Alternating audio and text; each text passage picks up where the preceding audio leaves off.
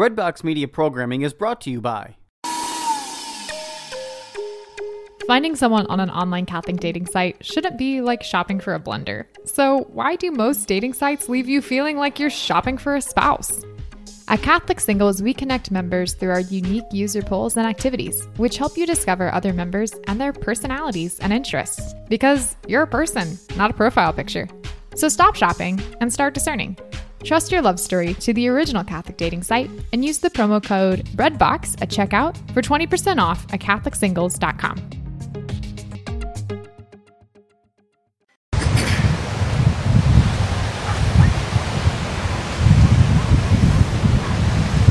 Hey, good morning, everybody.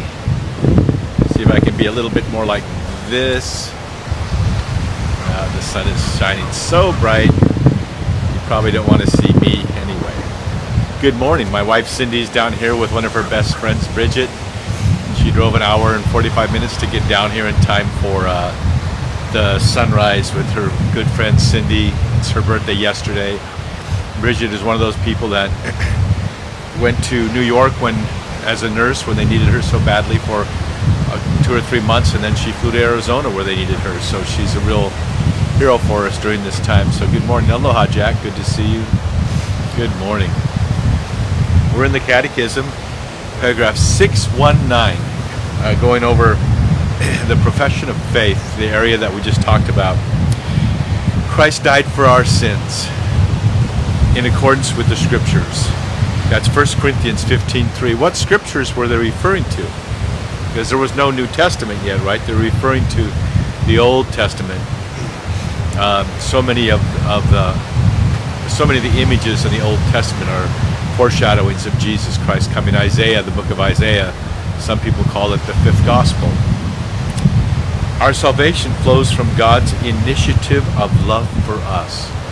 What was the what happened in the Garden of Eden? Adam and Eve hid. And, G- and God came and walked in the garden and said, Adam, where are you? Did God know where he was? Of course he did. So what was he doing? He was saying, Adam, do you know who you are? Do you know where you are? Do you know how far you've strayed from me? Eve, do you know how far you've strayed from me? when you decided to stop trusting me and believe the lies of Satan. It's the same thing when uh, Peter, the legend tells us that Peter was fleeing Rome down along the Appian Way. And along as he was fleeing, he saw Jesus walking towards him. He said to Peter, Quo vadis, where are you? And Peter said, Where are you going, Lord? He said, I'm going to Rome to be crucified. And so Peter returned, and of course he was crucified upside down. So where are you today? how are you hiding from the Lord? What area of your life are you not wanting God to have access to? I was down the other day, uh, yesterday we were going for a ride down about an hour south of here to celebrate Cindy's birthday along the beach on the barrier island, you know, the river on one side and just a few hundred yards over the ocean on the other. We came across an area where there was a psychic, psychic healing or psychic reader. And then another short couple blocks, there was a, a New Age store where they're all into crystals. And I commented to Cindy the reason why people go that route, maybe not all of them, but why the reason a lot of people go that route, the New Age route, or into crystals or psychic readings, is because they want to have some sort of spiritual life, but they don't want an intimate relationship with a God that says, I love you. And a God that says, uh, speaks to them about what's best for them, their their moral purity and things like that. So um, it's easy to be spiritual. People say I'm not religious, but I'm spiritual. It's usually bullshit, frankly. when you hear that statement, hate to be so crass. That usually means they're just running from God. I'm spiritual. I'm not a. I'm I'm I'm I'm spiritual, but I'm not a Christian, or I'm spiritual but I don't go to church. It usually just means they're they're they're they're taking the good things. They've, they've formed their own religion, and they're taking just the parts that they want. They're saying, uh, "God, I think I'll take this part of you and that part of you and that part of you."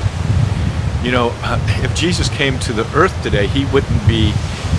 Some people think he'd be down at Starbucks and he'd be having uh, poetry readings. And his poem would be, Why Can't We All Just Get Along? That would be the name of his poem. But that's not the way it is. He's not the passive, sweet Jesus that we some people want him to be. Jesus said, uh, "Don't think that I've come to bring peace, but I've come to bring fire. I've come to bring a sword, a dividing sword that'll divide mother against daughter, father against you know uh, son." So don't think that Jesus is this passive, sweet Jesus. He loves you, but he loves you and he has truth for you. Love and truth go hand in hand. Righteousness and peace have kissed. Righteousness has leaped forward from the earth. It's a, a psalm. So Jesus would say to you, listen, I'm not going to be your silly putty. You can't form me into anything you want me to be. You're the clay, I'm the potter. The first thing a, a potter does when he gets the clay is he starts pounding it and pressing it and squeezing it and and uh, sometimes we feel like God's put us into a bit of a vice or God's, we feel kind of a little bit beat up, but it's just God getting us pliable for Him. And then the potter will add some water to that clay to make it more pliable, right? So there is the grace of the Holy Spirit that comes with that. And then he takes the clay and with a firm thrust, he pushes it, thrusts it, throws it. They call it throwing. I'm going to throw some pottery. They actually throw the clay down on the middle of that potter's wheel and then it starts to spin and it starts to form. But what I've seen is is then the potter takes two thumbs and puts it into the clay and begins to form it, and that hurts. when God starts putting His thumb on certain areas of your life and starts forming you, that hurts. But as that as that pot is is formed, I've been to where they do this in New Mexico.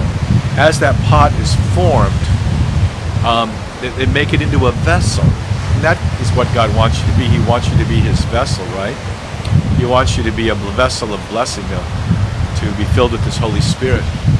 And then in time, they actually will etch into that clay certain designs. I know, like if you look at the ancient history, one of the great things archaeologists love to find is a pot because the pot will often tell a story of a great battle or, or uh, you know, a, great victory or something a, a king or an emperor did, or who you might be worshiping. He writes his story on your life. But then it's not done. What does the potter do next? They take that pot and they put it in a fire. How many of us have been going through a fire this last year as God establishes in you the work that He's done? And I've seen this when they take the pot out. Um, they usually know when it's done, but they'll, flick it with their finger to hear the sound of that pot to see if the pot has a, a thudding sound or a little bit more of a high pitch to it. And it's like that with the Lord when we are when we're faced, when we go through all of this and then we come out of that fire.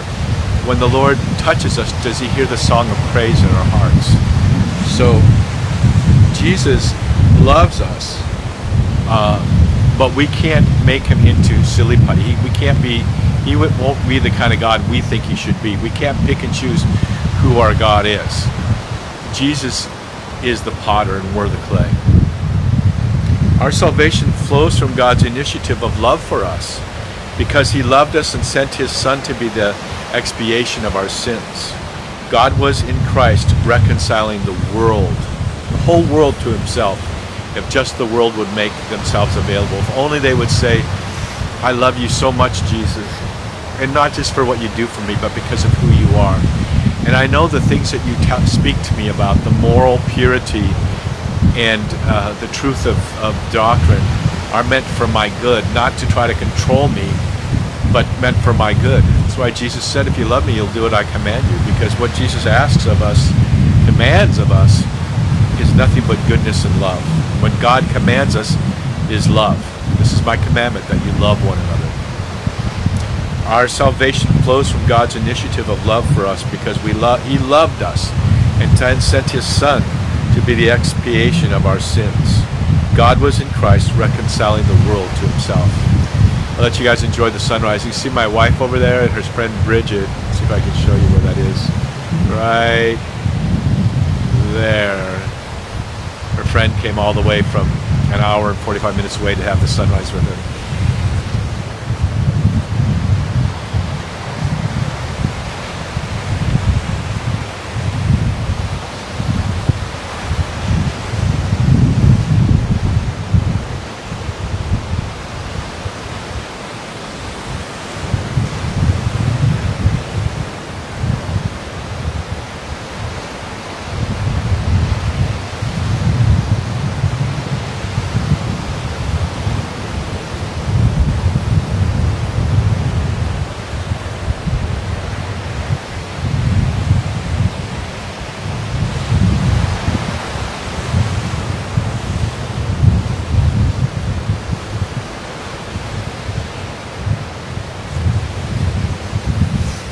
And we'll say the blessing, the sign of the cross in, in Hawaiian. Maka'anoa okamakua. Kekeki. Ame ka uhana hemalele. In the name of the Father, and the Son, and the Holy Spirit. God bless you guys, and aloha. Looking for a way to build daily prayer discipline? Seen the rise in mindfulness meditation, but not sure if it is possible to meditate in a way that's consistent with your Catholic faith? Just looking for a way to breathe new life into your existing prayer routine? No matter what you're looking for, Hallow is here to help. Hallow is a Catholic prayer and meditation app that helps users deepen their relationship with God through audio guided contemplative prayer sessions. From meditations on the daily gospel to the rosary to daily examens, Hollow has something for everyone. Hallow is the number one Catholic app in the US. It is free to download and has permanently free content, but you can also check out all of the premium sessions for 30 days, risk free, by signing up at www.hallow.app slash breadbox.